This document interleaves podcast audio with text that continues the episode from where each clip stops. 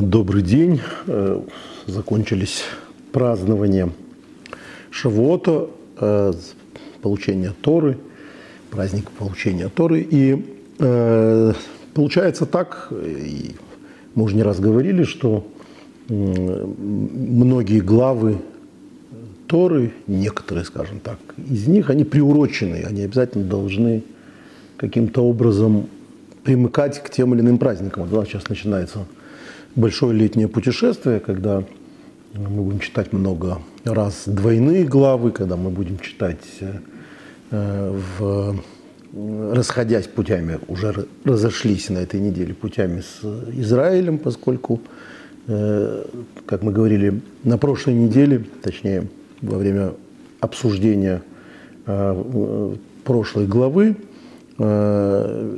второй день Шавуота в диаспоре был уже шаббатом, просто шаббатом в Израиле, поэтому читали недельную главу Насо, а у нас ее читали две недели, получается. И вот сейчас у нас глава Насо, а в Израиле уже глава Баалотха. И та, и другая главы, они ну, приурочены к празднику Шивот, они обязательно к нему примыкают, либо в неделю э, глава Насо, в неделю э, этой, этого праздника, либо после него – но так или иначе, для ворчащих напоминаю, что у нас есть э, предыдущие три цикла. И, в общем, в Израиле вы уже можете посмотреть главу Баалотха э, прошлых недель. Но мы, с вашего позволения, поговорим все-таки о НАСО.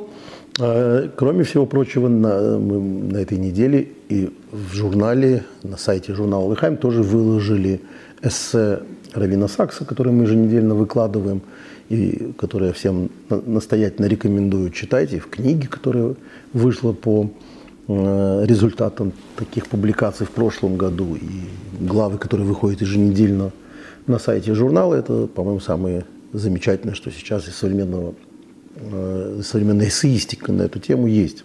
Так вот, мы э, решили все-таки прислушаться к бедам наших израильских братьев и выложили на прошлой неделе НАСО, в этой уже Баалотха, так, так что таким образом можно как-то компенсировать отсутствие урока на эту тему, беседы на эту тему, э, поскольку мы будем говорить о НАСО.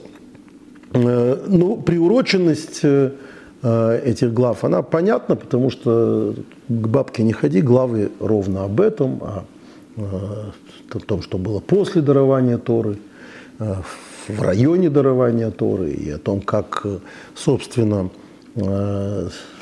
как первое практическое воплощение, практическое занятие по полученному, по полученному в Торе, э, функционирует Мешкан, функционирует Скиния Завета. Э, и, в общем, очевидно, и мы об этом говорили на прошлой неделе, то, что, собственно, сам смысл дарования Торы – это ее материализация. Как бы это э, не просто некие духовные материи, которые существуют в мире медитации и в мире, э, как сейчас говорят, духовного роста, а вполне физические, физическая жизнь со, с ее материальными воплощениями. И э, я, конечно, когда-то уже об этом говорил, замечательный преподаватель, э, знаменитый хасид Раби Мендел Футерфас, по этому поводу рассказывал все время историю, что вот в лагерь в котором он сидел долгие 9 лет, сталинский ГУЛАГ, э, э, можно было послать одну посылку в год, продуктовую, ну вот ему. И поэтому ему посылали всегда эту посылку с самого начала года, то есть сразу после Песаха, скажем так, послали уже Песах, Мацу на следующий год.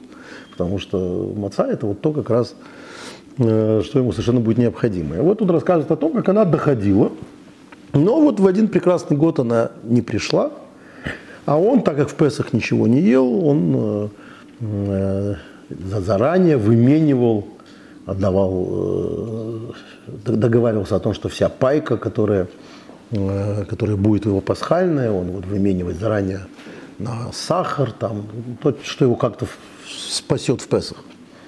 А, и лагерные обстоятельства, они как бы не позволяют такого рода диетические э, ограничения еще дополнительные блюсти. И, в общем, какой-то там местный Бандюган очень заинтересовался этой его практикой уже в первый же год и чрезвычайно воодушевился этим, поскольку люди принципиальные, э, законные товарищи, и, в общем, э, как-то к нему воспылало уважение. Однако в тот год маца не пришла. Не было мацы. Ну, Рэб провел сейдер с чем было, как, как это всегда в лагере было, там, с сахаром, э, с маслом каким-то там сливочным он вкладывал и так далее. И очень этим заинтересовал эти, всю публику. И надо же, через неделю пришла посылка того года маца, а еще через месяц второго года. Второй килограмм мацы. То есть то пусто, то густо. А, это все история, которую рассказывает Рави Мендел своим ученикам через десятилетия, я напоминаю. И вот пришел очередной Песах, счастливая Рави Мендел делает, значит, сейдер, у него мацы, как, маца как у взрослого.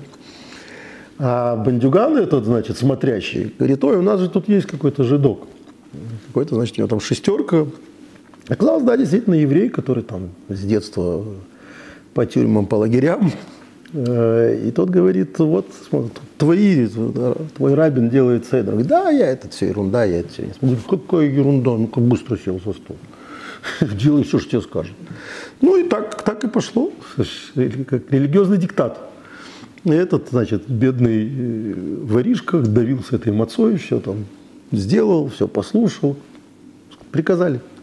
Конец истории. Ремендел спрашивает в конце истории учеников, задает риторический вопрос. Не то, что это особая догадливость нужна. Кто больше выполнил э, заповедь Песаха? Я в том году или он вот в этом втором году?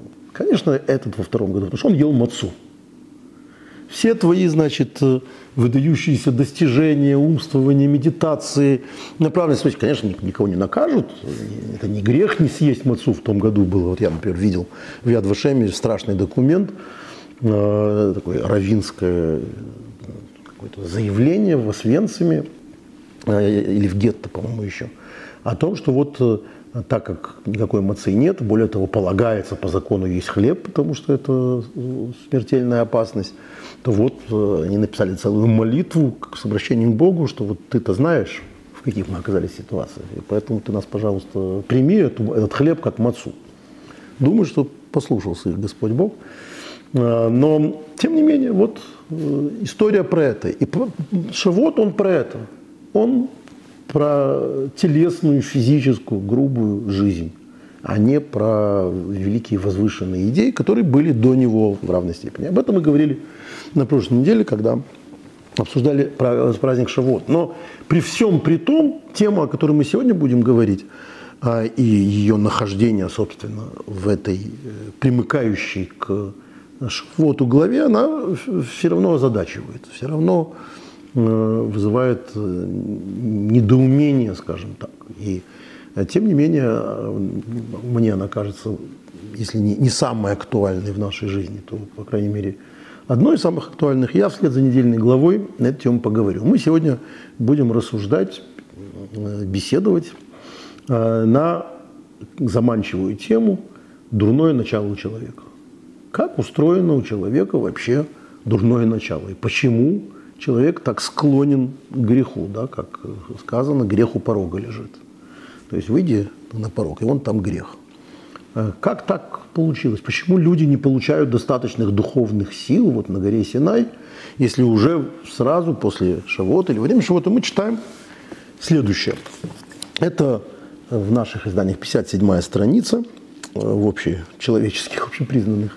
всех остальных изданиях это пятая глава книги Бамидбар, э, стих 12 сказал, Господь сказал Маше так, говори сынам Израиля и скажи им, человек, человек, жена которого совратится и изменит ему, и ляжет человек с ней с излиянием семени, и это будет скрыто от глаз ее мужа, и уденится она, и осквернится, не светли против нее. В общем, речь идет о измене. Ну, в общем, а, то, что случается, как говорят на иврите, корыба межпохотах и того. Случалось в истории человечества и в самых лучших семействах. А, но мы не будем обсуждать эту интересную тему, мы о ней уже говорили подробно и о, собственно, э, самом э, феномене ревности. Хороша ли ревность, плоха ли ревность, исключительно ли она губительна или, или в общем, невозможно без нее. Э, это интересная тема. Мы не будем говорить о кричащем повторении «человек-человек». Почему два раза «человек» тут написан? Сразу скажу, что Раши снимает этот вопрос вслед за Мидрашем, говорит, что это значит, что, в общем, изменно это и перед людьми, и перед Богом. Поэтому человек, как в Ехескеле называется человеком, выседающим на троне Господь Бог, это вот один из этих человеков. Но поговорим мы об одной странной очень инверсии, которая э, встречаются такого рода штуки в, в Торе. Э, вообще Э, у Торы есть, и мы в первый год особенно об этом много говорили, удивительная история. Ведь э, Тора, кроме того, о чем мы говорим постоянно, она не, не, не отредактированная книга, не, не, не отредактированная, э, в смысле не цензурированная. То есть мы читаем Танах в широком плане и понимаем, что э, вот я бы массу историй бы как-нибудь бы умолчал. Я бы пытался это, это, это вырезать оттуда. Зачем нам такая история? Э, вот мы говорили о, о, о свитке Рут, который, как считают наши мудрецы, написал пророк Самуил, Шамуэль для того, чтобы сказать родословный царя Давида. Ну, любая приличная династия бы сделала все, чтобы этот документ никогда не появился на свет. Потому что родословная, прямо скажем, не царская, не, слишком-то она хорошая. Ну, то есть там не про ангелов, не про э, каких-то родовитых э, людей, а в общем о о, о нищенках, о, о иноземках, которые еще и моавитянки. В общем, не, не, не то, что хотелось бы услышать народу о своем царе. Однако же вот, и это одно из, на мой взгляд, главных доказательств подлинности этих книг, это э, со всеми ее рассказами о греховности или, о, по крайней мере, об ошибках, которые совершают все, включая Моисея, о которых мы тоже говорили, да, который наказан за свою страшную ошибку. В общем, это история про, про, про то, как было, как есть. А, но э, мы говорили еще и о том, что э, это касается не только сюжетов, но это еще и касается часто написания. Вот э, Давичи на Сотбисе, и на Кристис, нет, на Сотбисе все-таки, продали, как считается, древнейший полный свиток Танаха – музею диаспоры в Израиле, АНУ, за 38 миллионов долларов. А, но многие не понимают, что это за книга, что такое древнейший, потому что кумранские рукописи всяко на 9 веков минимум старше. Почему это эти древнейшие? Нет, это речь идет о списках так называемых, то есть о кодексах. Что такое кодекс? Это, в отличие от свитка, который закручивается, это вот такая книга, которая находится под обложкой. Э, которые допечатание, понятно, уже давно делали. Так вот, э, в седьмом, восьмом, девятом веках э, завершался процесс кодификации, то есть того, как именно должны быть, не что должно быть написано в Танахе, это уже давно было решено, а как это должно быть записано. Потому что мы помним, что Танах и вообще иврит, в частности, до этой традиции, вообще существует без гласных букв – без знаков препинания и, в общем, без традиции, без насоры а, эту книгу невозможно ну, по-человечески читать, потому что, э, как я всегда по этому поводу вспоминаю, казнить нельзя помиловать у нас на каждой странице. То есть, э, и поэтому э, существует традиция не только написания, но еще и контельционные знаки, звучание, контельционные знаки, то есть интонационные – заменяют э, э, пунктуацию. В общем, это такая э, не просто вспомогательная необходимая, но и, в общем, без этого не, суще, не существует текста, без этой традиции вещь. Так вот, можно было бы решить, что это вот такие корректоры, редакторы, которые приводят в порядок этот неупорядоченный древний текст. Но нет, они были фиксаторами, фиксаторами традиции. То есть они собирали самые Э, авторитетные, существовавшие в то время свитки Торы. А свитков, свитков Торы было, понятное дело, очень много. И исключительно путем сравнения выясняли, какова же основополагающая традиция. То есть часто это просто большинством свитков. Если в трех свитках написано с такой-то буквой, а в, а в двух написано э, с другой, то будет как в трех. Хотя сами масореты, так назывались эти кодификаторы, считали, что там должно быть написано иначе. Что они делали в связи с этим? Они записывали, как полагаю, как, как, э, на что существует архивный документ, а сбоку, и это есть, собственно, вот это вот на краях, они писали то, что называется «как читать». А, то есть, а, не смея трогать письменный текст, они при этом говорили, какова традиция чтения. И это часто бывает а, серьезные изменения того, что там написано. И это называется традиция прочтения, в отличие от традиции написания. И в том числе они оставляли то, что нам сегодня кажется ошибками. То есть, когда слово пишется не так, как оно э, должно писаться в грамматическом иврите. Заменяется одна буква другой.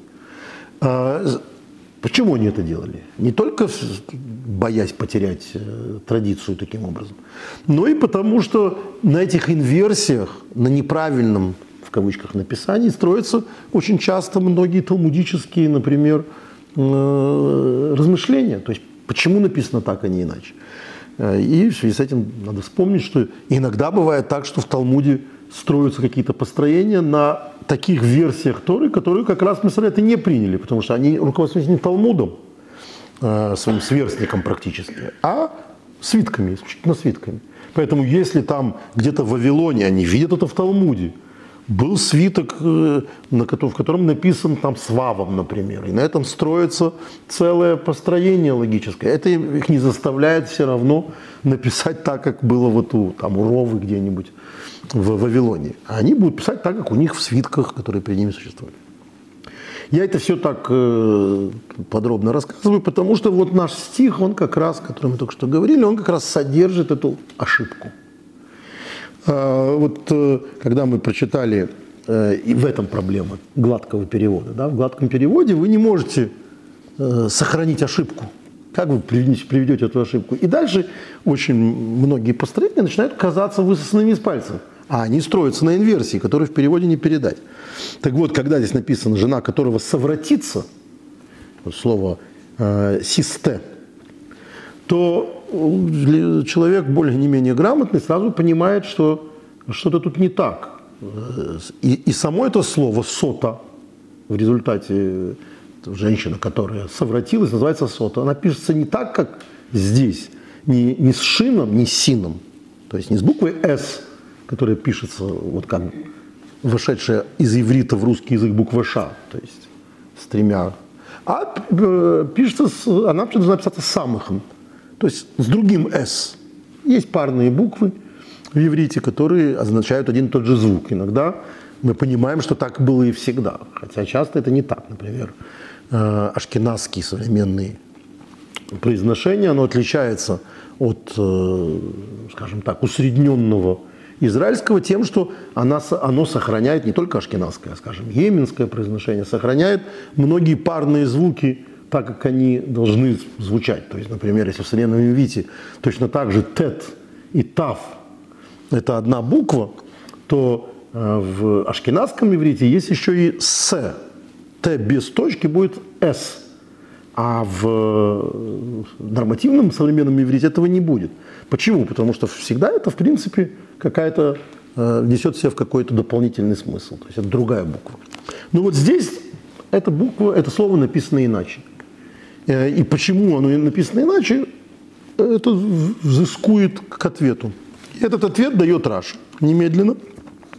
Конечно, как всегда, не, не, не сам его придумав, а э, цитирует он э, и Мишли, и, и целый ряд других книг, в которых это слово употребляется. Он пишет так, это посмотрите на следующей странице, 58 страница, комментарий, жена которого совратится – Наши наставники учили, развратники прелюбодействуют только потому, что ими овладевает дух глупости.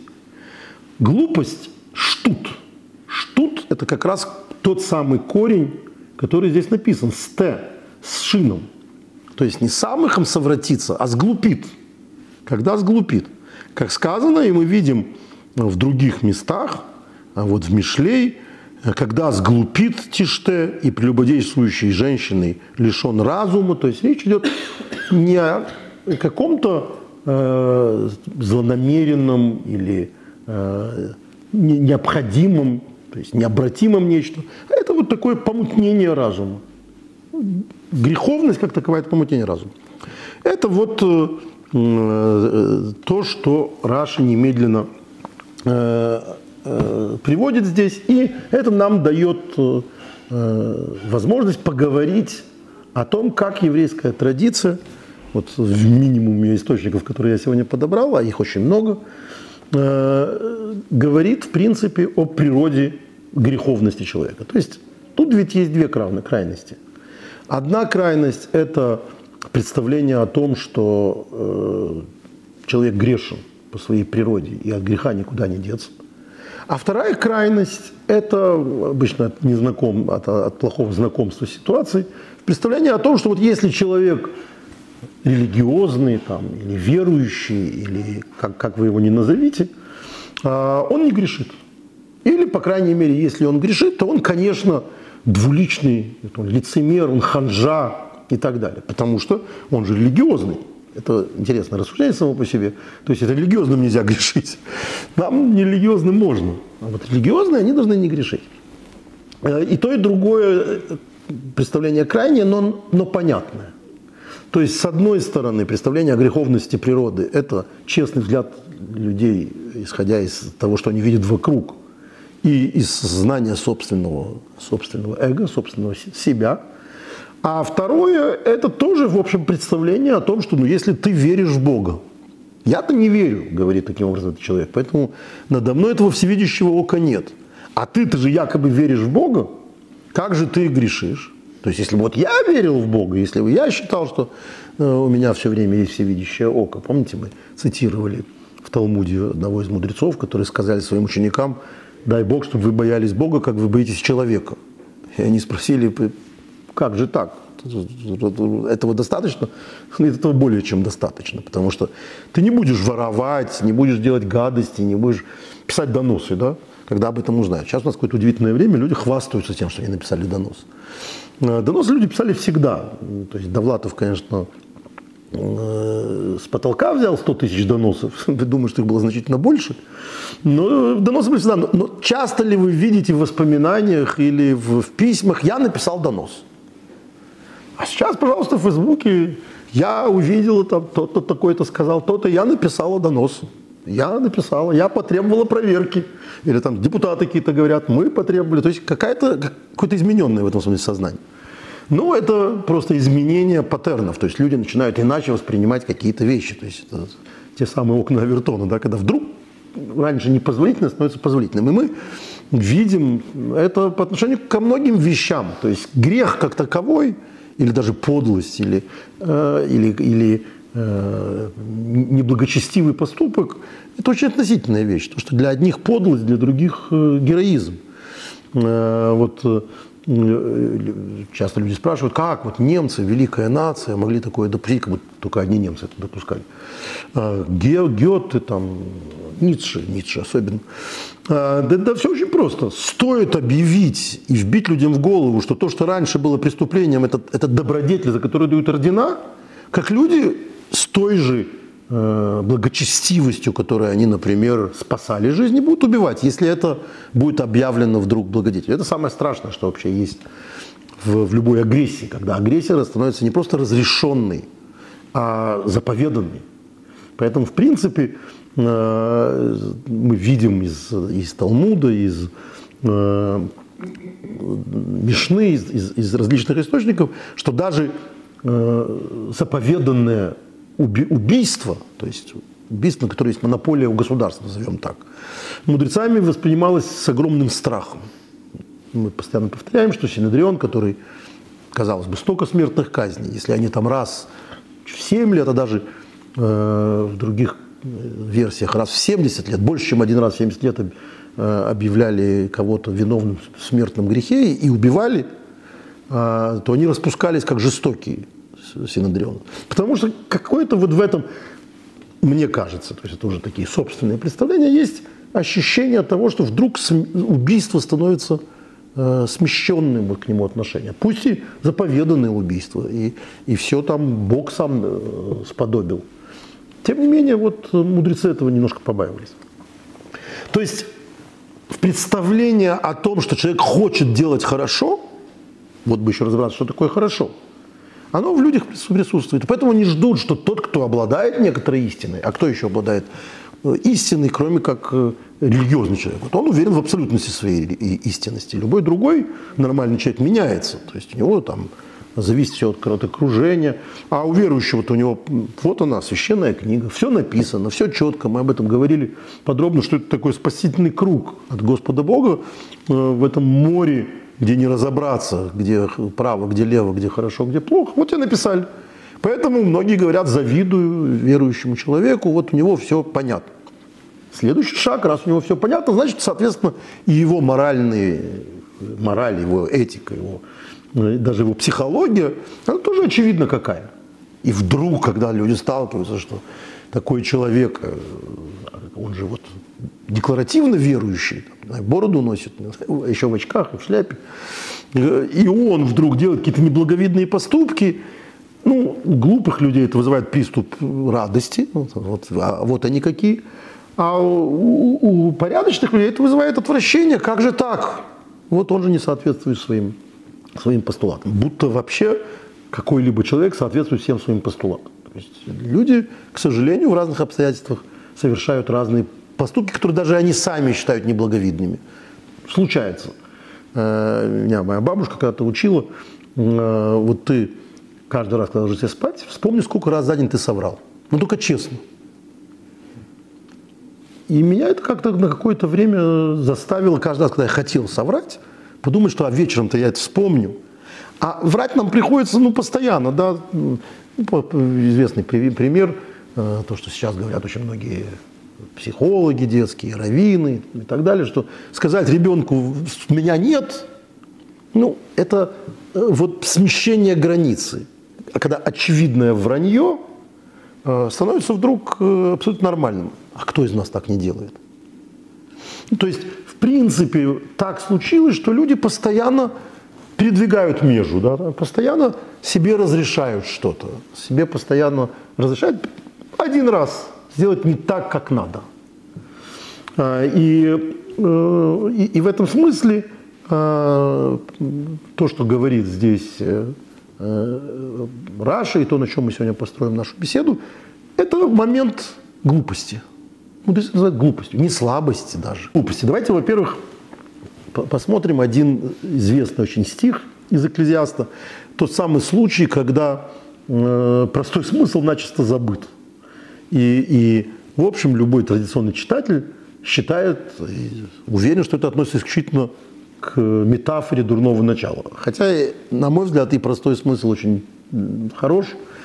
И встречали мы и в простом смысле такие вещи. Так, Когелет, Экклезиаст, 4 глава, 13 стих.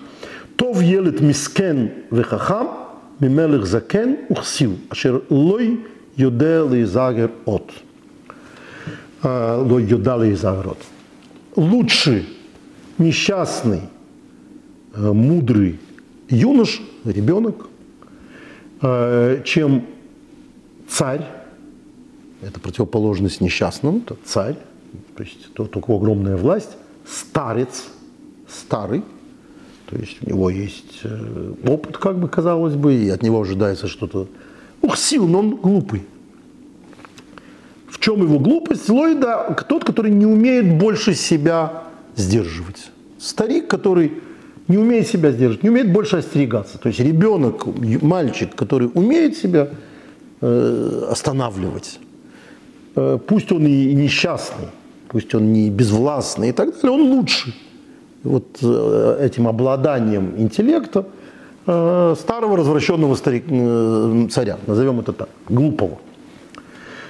Итак, это простой смысл, и, по-моему, простой смысл, еще раз говорю, замечательно хорош. То есть, да, есть человек во власти, и в нем есть какой-то флер, харизма, да, вот эта власть, все смотрят ему в рот, что он не скажет, все говорят, какая мудрость. Но если присмотреться, и оказывается, что он на самом деле э, развращенный старик, который вовсе не, э, не, не, не в состоянии себя сдерживать, не, не, у него нет никаких моральных ограничений, то он хуже, чем ребенок, который э, при этом его интеллект им правит. То есть он не будет делать какие-то вещи, которые не соответствуют его представлениям о том, что такое хорошо. Однако э, этот прямой смысл, он в данном случае ушел на периферию сознания, потому что там прямо на месте Раши объясняет, и это известный комментарий, давайте его разберем полностью. То елет. Что за ребенок? Что это за мальчик, юноша? То есть ребенок елет. За ецертов. Это доброе начало. Почему он называется, говорит Раши, ребенком, юношей, молодым человеком? Ну, елет это такая понять, подросток. Лома не краелет, шейну бобы одам ад юдгимулшону. Почему он ребенок? Потому что он к человеку приходит, дурно, доброе начало, человеку приходит позже. Оно входит в человека в 13 лет. Бармитсва это, или батмитсва у девочки 12 лет, это возраст, когда у человека появляется доброе начало. Собственно, поэтому э, до этого возраста человек не, не подсуден ребенок не подсуден. Не подсуден не в смысле того, что он не может предстать перед судом, это само собой. Но он еще и не, не, нет для него понятия греха. Он не грешит, он безгрешный. Это тоже такой очень еврейский подход. С одной стороны, безгрешный, и сразу следующий шаг – ангелы. И у нас дети такие ангелы. Э, опять вспоминаю э, замечательный этот рассказ Герта о том, что дети на самом деле, если присмотреться, мы просто к ним так относимся. Но они страшные эгоисты, до, до поры до времени уж точно. Э, им нужно все отобрать у кого-то, все думают только о себе. Какие они ангелы? Если взрослый человек будет себя вести как, как такой ребенок, мы говорим, что это какой-то... Ведешь себя как ребенок. Если ангел ведет себя ангелоподобно, нет. Вот эта ангельскость детей, она происходит от их безгрешности. А безгрешность не тоже не делают плохих поступков, а это не подсудные поступки. Это еще нельзя назвать грехом. А грехом это называется с 13 лет. Почему? Потому что в 13 лет человек уже входит, с точки зрения еврейской традиции, доброе начало. Давайте назовем это доброе начало э, моралью. Вот у него уже появляется такое понятие, как мораль. У него уже появляется такое понятие, как э, какой-то высшие, высшие ценности, а не только желание получить здесь и сейчас свое. Но это поздно. Он юный, он только, только появился. 13 лет в человека только входит. Еще неопытный, неопытное доброе начало. Почему мискен? Почему он называется несча- э, несчастным, бессильным, э, абсолютно не обладающим никакими рычагами власти? Это вообще навсегда. И такая грустная фраза у Раши. ворим шеймим лой к мой Потому что организм человеческий не прислушивается к доброму началу, как к дурному началу. У него нет права голоса, как у дурного начала. То есть организм, физиология человеческая, не, не мозг, не интеллект, а физиология – она подчиняется физиологическим позывам, она подчиняется природе человеческой, бремя страстей человеческих, а не какому-то доброму началу, не какой-то морали. Э, я, кажется, тоже когда-то вспоминал, но просто на меня когда-то, когда, когда мы делали эту книгу, произвело огромное впечатление. Мари Кадельштейн, э, один из глав э, Варшав, восстания в Варшавском гетто и один из выживших, давал когда-то интервью, а, по-моему, называлось «Семь грехов» польскому телевидению. Он был очень такой э, парадоксальный человек, то есть гений парадоксов друг. А, и э, есть эта знаменитая история, что когда на этой площади в Варшаве собирали очередную группу, которых надо было отправить в, в Освенцим, нет, это, их отправили в Треблинку, то не нужно было никаких особых э, действий. Э, им просто обещали раздать шоколад. И этот э, э, журналист, молодой парень, спрашивает у Марика Эдельмана, а почему же люди шли? Ты идиот. Если тебя не покормить 7 дней, ты за шоколад не только пойдешь на этот грузовик, ты другого задушишь. Есть голос плоти. Вот этот голос плоти, он отключает разум. Человек, был врачом, Эдельман говорит, после трех-четырех дней голода человек теряет разум, он больше не в состоянии думать. У Эли Визеля есть э, по этому же поводу ужасная совершенно в ночи его э, ужасный эпизод, когда от дизентерии умирает его отец. И с ним он постоянно хочет пить, ему сначала, э, сын отдает постоянно воду, и, и отец умирает в результате. И он говорит, Визель, которому тогда было там, 15-16 лет, и в этот момент я испытал огромное облегчение. Это не про мозги, это вообще не про это, это про что-то совершенно другое. Это мощный голос природы человеческой. Каком-то, на каком-то этапе человек превращается в зверя. По природе своей.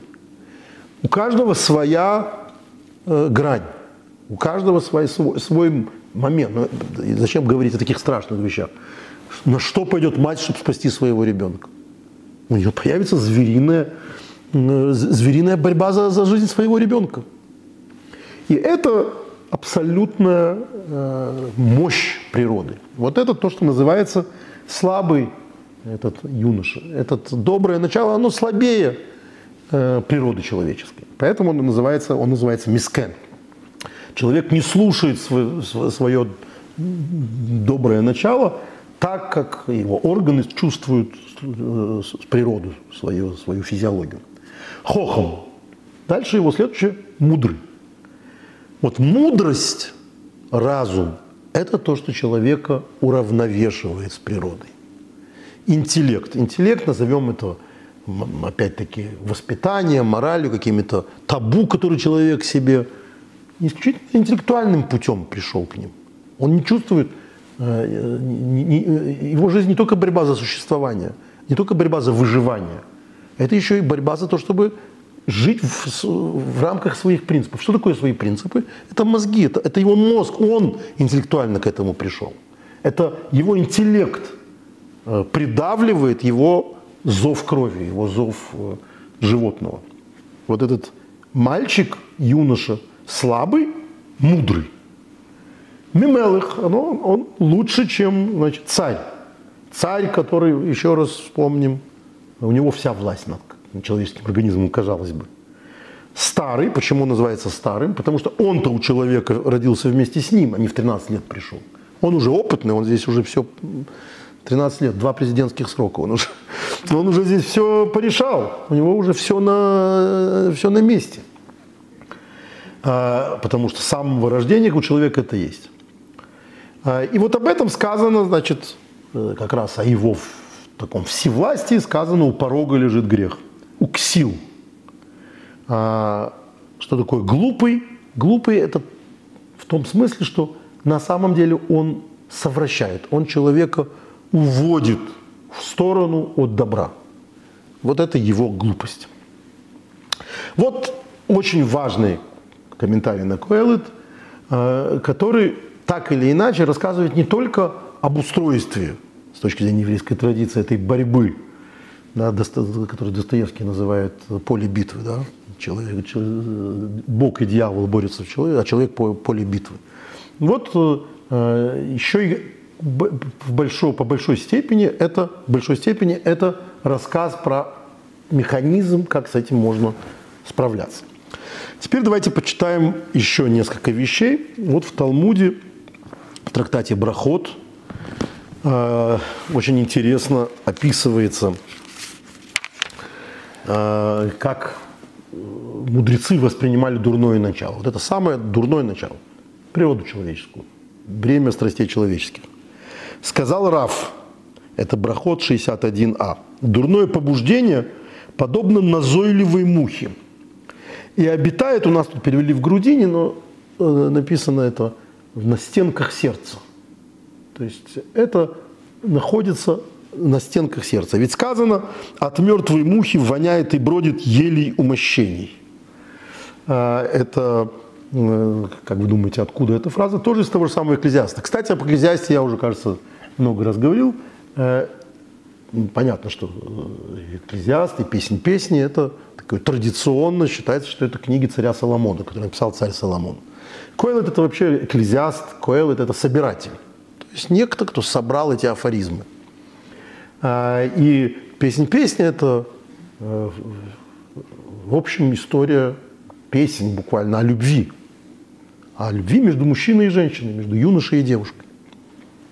Полная э, романтических, э, очень ярких метафор, которые вошли вообще в историю комплиментов да, и так далее. А Коэлит это вот уже из того, что мы сегодня прочитали, это очень грустная, скептичная по отношению к природе человека книга, которая, в общем, э, если так, без особого энтузиазма ее прочитать, говорит о том, что никуда ты не денешься, все равно останешься животным. И традиционно считается, что написал царь Соломон. Но еще интереснее, что считается традиционно, когда он это написал. Наверное, песнь песень он написал в 20 лет, а Коэл это уже, значит, порастеряв э, любовь и, и, и страсть, трепет, а старик уже, значит, там ругает всех и так далее. Так вот, еврейская традиция говорит все ровно наоборот. Коэл это он написал будущий юнош, а песнь песни написал, написал в старости. Это так. А Шмуль сказал, подобно она зерну пшеницы, ведь сказано, у входа грех лежит. То есть она постоянно взращивается. А, ну вот очень интересно, это назойливая муха. Это прекрасный образ, да? То есть это э, ведь можно было, и как мы сегодня увидим, э, сравнивать дурное начало. То есть это страсть человеческая, она же бушует. Это надо сравнить с каким-нибудь львом, с какой-нибудь собакой, которая набрасывается на человека, ротвейлер, да? с э, слоном, я не знаю, который его затаптывает. Но это все можно отогнать.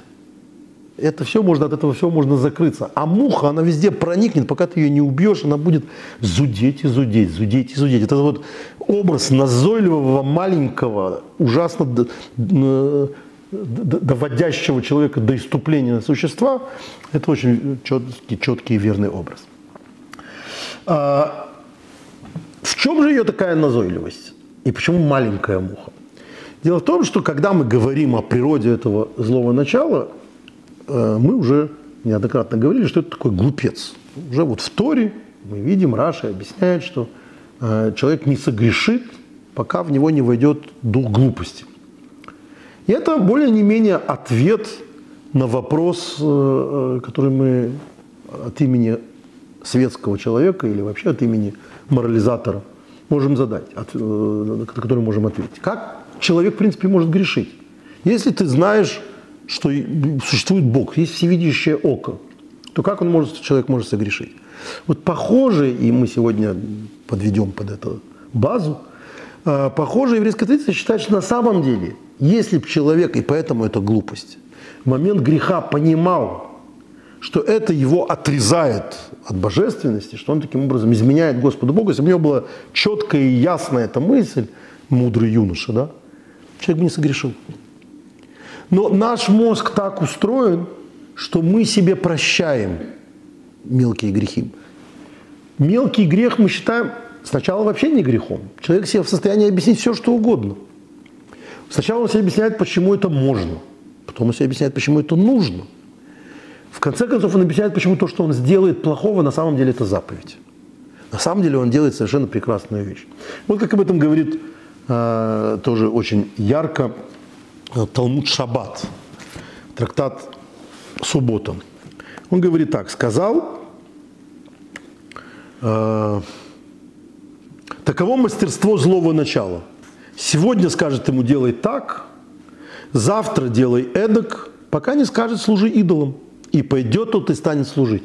То есть, о чем говорит Талмуд? Человек никогда не будет готов совершить большое преступление.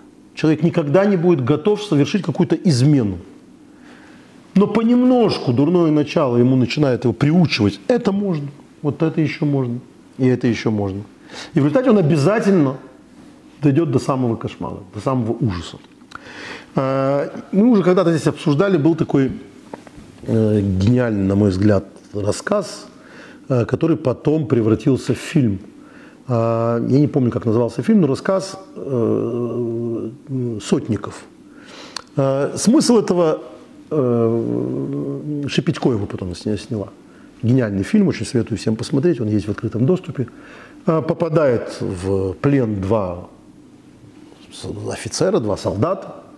И, и, и, и вот обоих их, рыбак, я помню одного, второй сотников, и обоих их призывают изменить, предать.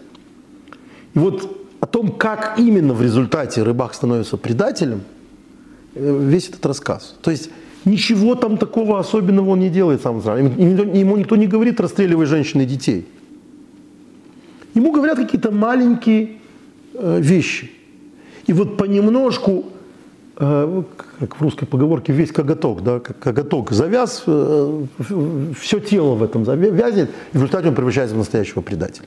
Вот это ровно иллюстрация к этой э, истории, которая написана в Талмуде Шаббат. Человек никогда дурное начало не говорит «соверши подлость». Ему говорит немножко сделать какую-то ерунду, маленькую вещь. Потом маленькая вещь растет, а ему она все еще кажется маленькой, и так далее, и так далее, пока он в результате не совершает настоящего э, смертного греха.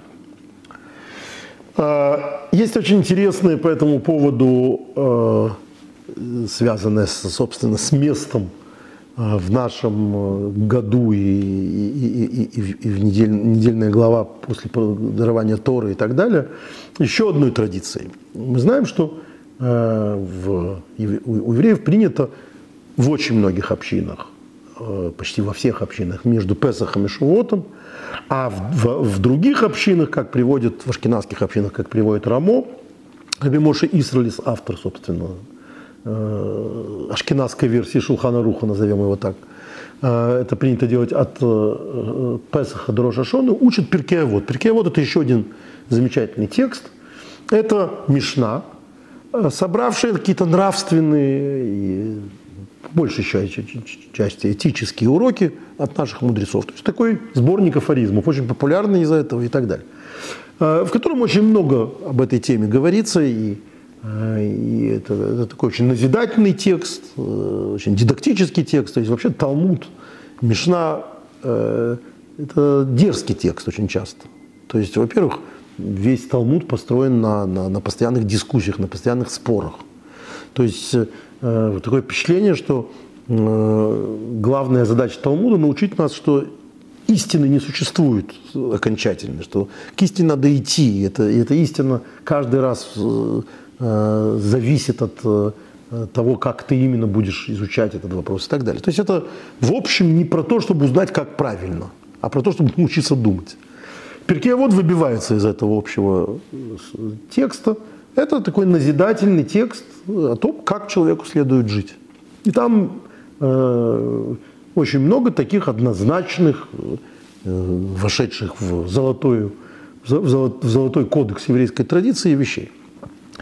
А, и их учат, как уже было сказано, все лето практически. И Львовский Рэбе в связи с этим – Э, в своих комментариях к Перкеот, э, это отдельная книга его, говорит, что э, он считает, что эта традиция, этот обычай существует летом, то есть все лето, именно потому, что, как он приводит Мидраш Шмуэль, лимуда вот узгула кенегит из каскус бен брьюза гуф беймея кайц. Что это такое средство от такого летнего ну, стрекоза, да, лето, лето красное пропело. Вот э, лето это такое время, знаете, люди к лету готовятся. Лето это такое э, время свободы, курортных романов, э, ну, даже э, в менее, так сказать, крайних формах. Это такое время, когда человек весь э, подчинен физической красоте, весь подчинен физическому оздоровлению, греется на солнышке там, и так далее. И вот для того, чтобы это не привело к легкомыслию, вот в это время читаются, читается Перкеевод. Э, мы сегодня говорили, я приводил этот экклезиаст, в котором, казалось бы, замечательная сама по себе фраза, что умный юноша, пусть и слабый, достойнее, чем старик, развращенный, глупый старик, который не умеет больше себя предостерегать от глупости, от э, всяких вещей, это стало несомненной метафорой злого начала, то вот есть э, по этому поводу замечательное место в Бабабасре, которое мы однажды уже с вами читали, это э, не мудрено, потому что это мечта любого проповедника э, в Бавабатре, все на 73-м листе. Есть такая целая тема, которая называется «Удивительные рассказы рабы Барбархана и других мудрецов». Раба Барбархана э, был по простому смыслу путешественник. Много путешествовал, много, много ездил – а, и как все моряки, как все путешественники, он наполнен всякими замечательными рассказами. Вообще, книги странствий – это очень популярный жанр еврейской литературы. А, знаменитый Вениамин Тудельский а, оставил книгу, которая была, пользовалась в Средневековье страшной популярностью. Он объездил реально какие-то страны, а какие-то совершенно очевидно придумал. Это отдельная история, что мореплавателям верить нельзя до конца. Э, еврейская традиция говорит, что троим не надо верить. Э, мореплавателю, э, отсидевшему и охотнику, а у нас это старику. То есть всегда, когда люди начинают вспоминать какие-то вещи, которым больше свидетелей нет, они обязательно что-то доприврут. Так вот, у Вениамина Тудельского там есть знаменитая история там, про каких-то людей, которые ходят на голове. Ну, нам с вами это хорошо известно по Э, запискам другого мореплавателя э, Гулливера, да. Вот э, Гулливер, который, значит, рассказывает там о книге о лилипутах, о говорящих лошадях. Это очень, на самом деле, Свифт, это что средневековье практически.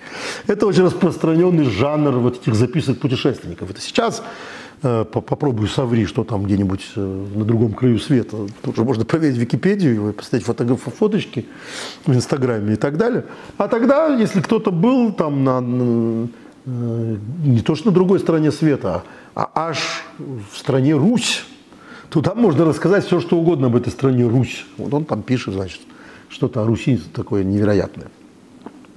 А, но Раба Барбархана, который рассказывает очень многие эти истории, поэтому это очень популярный жанр. Куча детских книг в Израиле выходит, история Раби Барбархана, потому что там замечательные совершенно его всякие заметки. А, тем не менее, Талмуд э, и мудрецы, и очень многие комментаторы склонны считать, что это вообще все притчи, что это все метафоры. И вот э, метафоричность этого в том фрагменте, о котором мы сейчас поговорим, а, она особенно, по-моему, очевидна. Сказал Раба, Говорили мне плавающие по морю. Э, тут сразу надо э, об этом термине сказать. Дело в том, что яма моря называется Талмуд. Море э, Талмуда. И плавающие по морю – это мудрецы, мудрецы Талмуда. Так считают очень многие комментаторы. Вот что, они, что он говорит. Волна, что топит корабль. Он у них спрашивал, что это такая волна, что это такое цунами – который не может выдержать никакой корабль. Даже через 19 веков после этого «Титаник», там, такой огромный корабль, не смог выдержать, э, там, натолкнуться на, на айсберг. А вот волна, которая, которая не может выдержать корабль, что это за, за, за такая волна, как она? И они ему говорят, эти плавающие по морю мореплаватели, она является сиянием из белого огня – то есть это волна, у которой есть какой-то вот такой орел белого огня на вершине. Если же ударить ее палкой, на которой написано «Я сущий, который приду, прибудет», а, Господь воинств, амен, амен, амен, села, она утихнет. Что это? Ну, там дальше еще много страниц э, о плавающих в море, о том, что они еще там ему рассказывают. Это и знаменитый остров – на котором люди долго жили, а потом оказалось, что это кит, и много-много-много еще чего. Но эта история трактуется разными комментаторами совершенно замечательно. Что, на самом деле, что это за волна, которая захлестывает? Это понятно, дурное начало. Что это за буря чувств, которые не в состоянии выдержать никто? Что это за такая волна, которая ни один корабль, то есть ни один человек, даже самый праведный, не, смотрит, не сможет выдержать? Это волна, которая является в сиянии. Вот эта волна, которая является в сиянии, это очень важная тема.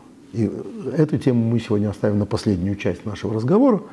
А, это то, что, в общем, не очень, конечно, похоже на глупого старика. А, но это другой подход к дурному началу. И вот то, что здесь говорит а, раба, это страшная вещь. Тот грех, который, волна греха, который захлестнет любого, – это грех, который является в виде праведности. Золотым сиянием. То есть, когда с белым сиянием. То есть, самые страшные и необратимые грехи обязательно делаются во имя Господа Бога. То есть, как только человеку удается, человеку удается убедить, что то, что он делает, это не просто не грех, а это добродетель, вот перед этим ему э, устоять крайне сложно. А, давайте по этому поводу поговорим. А, есть такая замечательная книга, называется «Сефер и Карим», очень важный труд, э, которая, которую написал Раби Йосиф Албо, это 15 век. А, и, в общем, он называется «Икарим. Книга основ», потому что он разбирает 13 основ веры Рамбама. Так она построена. У Рамбама, у Рамбама есть 13 основ веры, как мы знаем, 13 постулатов веры. То, что делает а, человека верующим. То есть э, без этого, назовем так, кредо а, иудаизма. И таких попыток было много в еврейской традиции создать такой кандидатский минимум. Но э, именно кредо Рамбама вошло в еврейскую историю. Вот Сефер и Карим об этом говорит так. Среди прочего о том, о чем мы говорим. А ейцер мате эса одом меадереха и шора кишимар эсасми крейца битоел эса одом.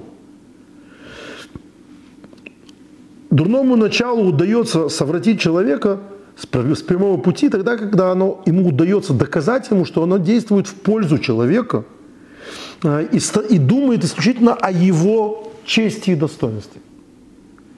Вот есть э, э, такая фраза, которую очень часто можно услышать. И это распространенная фраза, к сожалению. Я ее слышал от очень уважаемых раввинов, что мне не нужен никакой почет. Но просто если меня не будут уважать, это будет неуважение к Торе. Поэтому я не могу. И у этого есть свои основы. То есть э, в Талмуде об этом неоднократно говорится, что мудрец Торы не имеет права позволять себя унижать, потому что э, унижая себя, он таким образом сделается посмешищем публики, выставляет Тору. Я, кажется, когда ты рассказывал, что э, когда-то я прочитал замечательное наблюдение. Одной из самых страшных катастроф античного мира было, был пожар Александрийской библиотеки. Потому что сгорели труды, которые существовали в одном экземпляре. И таким образом целая цивилизация исчезла. То есть исчезли целые пласты цивилизации. И один из греческих мудрецов, когда видел, как по этому поводу все убиваются, э, сказал, что да, это страшное несчастье. Но почему никто так не убивается, когда умирает человек, который несет в себе свои мысли и свои знания? Это ведь тоже уничтожение целой цивилизации. Он не сможет больше научить, он не сможет больше передать. Помните, на прошлой неделе мы говорили про Раби Лезера, который проклял э, Раби Акиву, из-за того, что тот, будучи, когда, когда э, Раби Лезер был отлучен, им не приходил к нему учить Тору, потому что он источник Торы, как же ты мог ко мне не приходить? Вот в этом смысле, да, ты носитель Торы. Но понятно, что дальше в этой логике э, человеку очень легко ошибиться, человеку очень легко превратиться в результате в самовлюбленное существо, исключительно в рамках любви к Торе. Э, есть такая клезмерская группа в Америке, очень популярная. Клизматикс называется. Они даже получили в свое время э, Грэмми. Единственная клезмерская группа, которая получила э, Грэмми. Ну, они чудесные, прекрасные музыканты. И они пишут свои какие-то песни.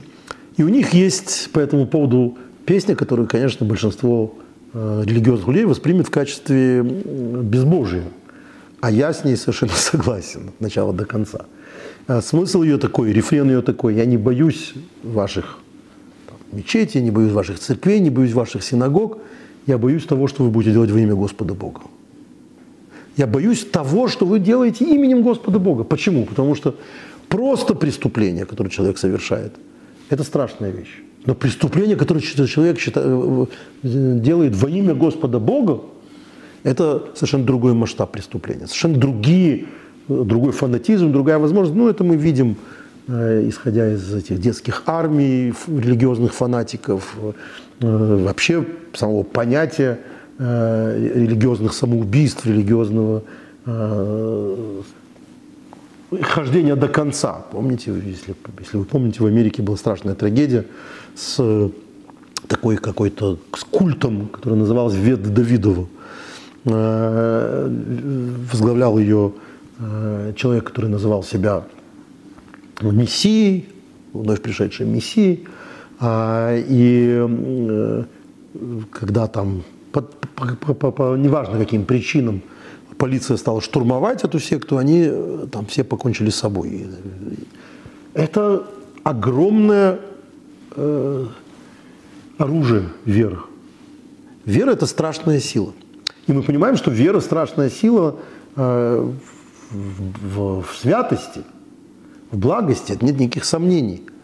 Э, я читал воспоминания э, одного э, арестованного равина, которому следователь НКВД э, кричал, что вот он возглавлял террористическую клерикальную группу – а этот ему говорил, ну как же, какая у меня могла быть террористическая группа? У меня же нет ничего, у меня нет оружия, у меня нет ножей. Ну куда мы? Вот есть Красная Армия, есть НКВД. Куда я? Говорит, врешь, вот твое оружие. Сказал он и дал ему конфискованную книгу Тани. Вот ваше оружие. Это совершенно очевидно, что так. Человек вооруженный верой, человек вооруженный э, священным текстом, это вооруженный и очень опасный человек. Так вот, именно Поэтому так страшно, когда э, это вооружение, э, которое может быть использовано для святости, пользуется, как говорится Эфер Карим, для э, преступления, убеждая человека, что это и есть святость. А, есть книжка, которую я никогда не цитирую, это моя, моя книжка, но сегодня я ее процитирую, потому что я в ней перевел большую часть замечательной книги. Э, но она так устроена, это книга по недельным главам Торы, с моими очень небольшими заметками, а к ней прилагается всегда какой-то афоризм, э, и в частности есть чудесная книга, которая называется «Айом-Йом». Это ежедневные э, записки, которые написал шестой Любавичский рэб, записал его преемник, тогда просто помощник, зять его, Раби Мнахам Эдлшнейрсон. И вот Э, эту книгу, она, она странная немножко для перевода, потому что в ней есть э, удивительные совершенно мысли, а есть какие-то заметки буквально там в таком-то издании э, к такой-то книге, опечатка на такой-то странице. Правильно? Так. Ну, как это на русский переводить? Зачем это на русский переводить? Поэтому я, очень любя эту книгу, перевел выборочные избранные места, не переводя типографские опечатки. И вот очень важная э, цитата из этой, из этой книги, это на 23 Сивана, то есть вот через две недели. В моем переводе несовершенном. Рэбе Маараш сказал как-то своему сыну Рэбе Рашабу, пусть тебя не вводит в заблуждение, что дурное начало в человеке называется животной душой. Шабам, животная душа. Легко заблудиться. Э, каким образом? Я его узнаю. То есть как только приходит Ангел – это доброе начало. Как только приходит животное, все, я от него бегу, закрываю глаза, я его не вижу, я его не слушаюсь. Нет, не думай, что это так.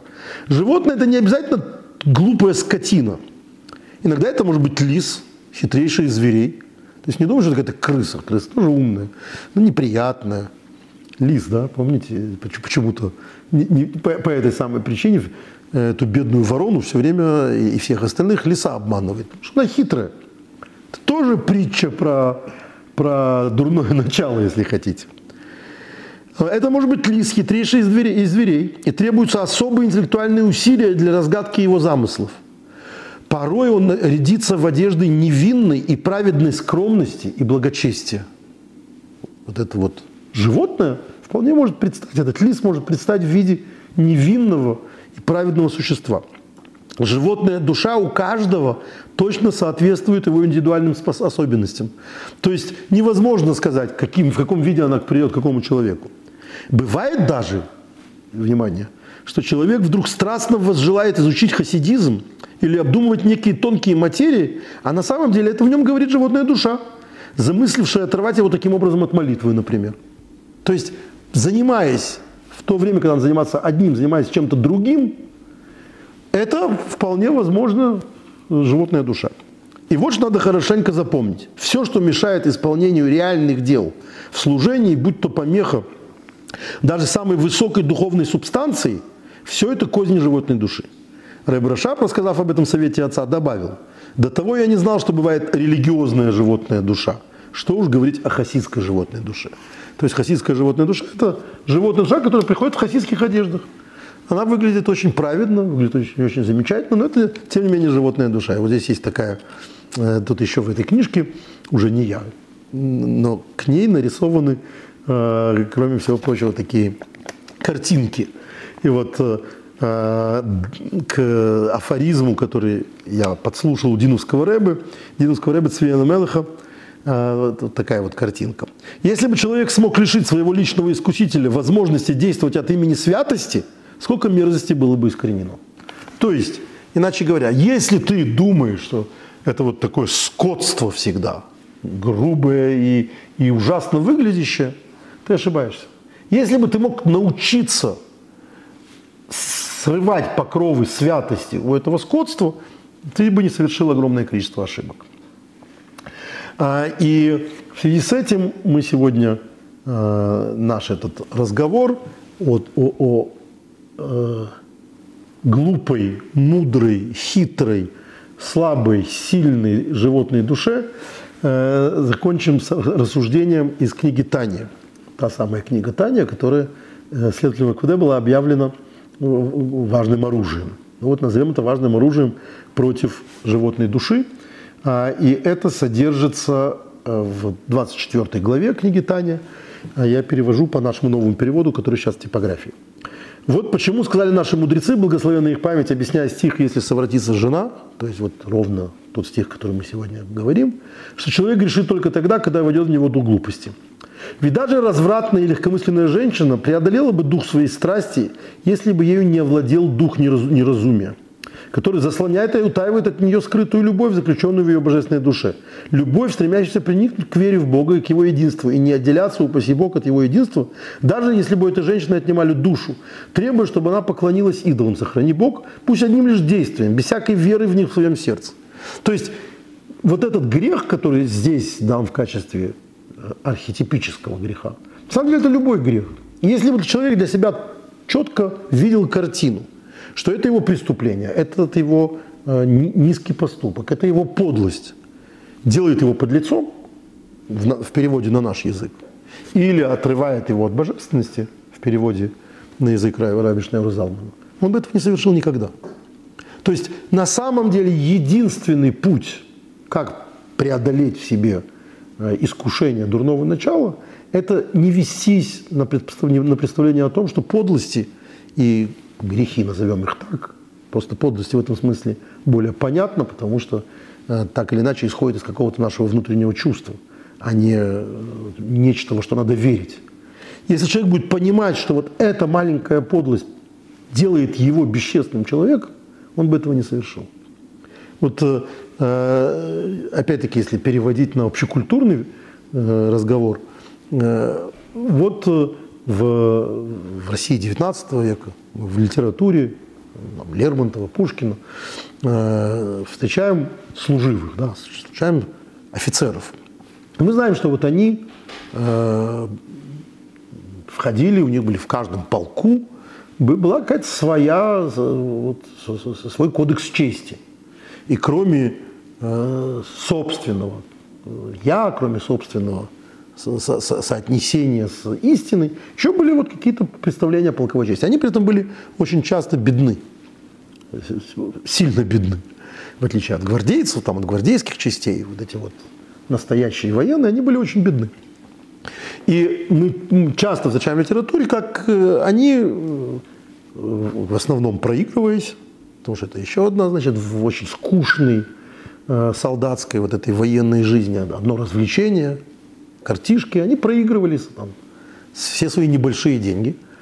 А дальше становились, вставали перед выбором долг чести.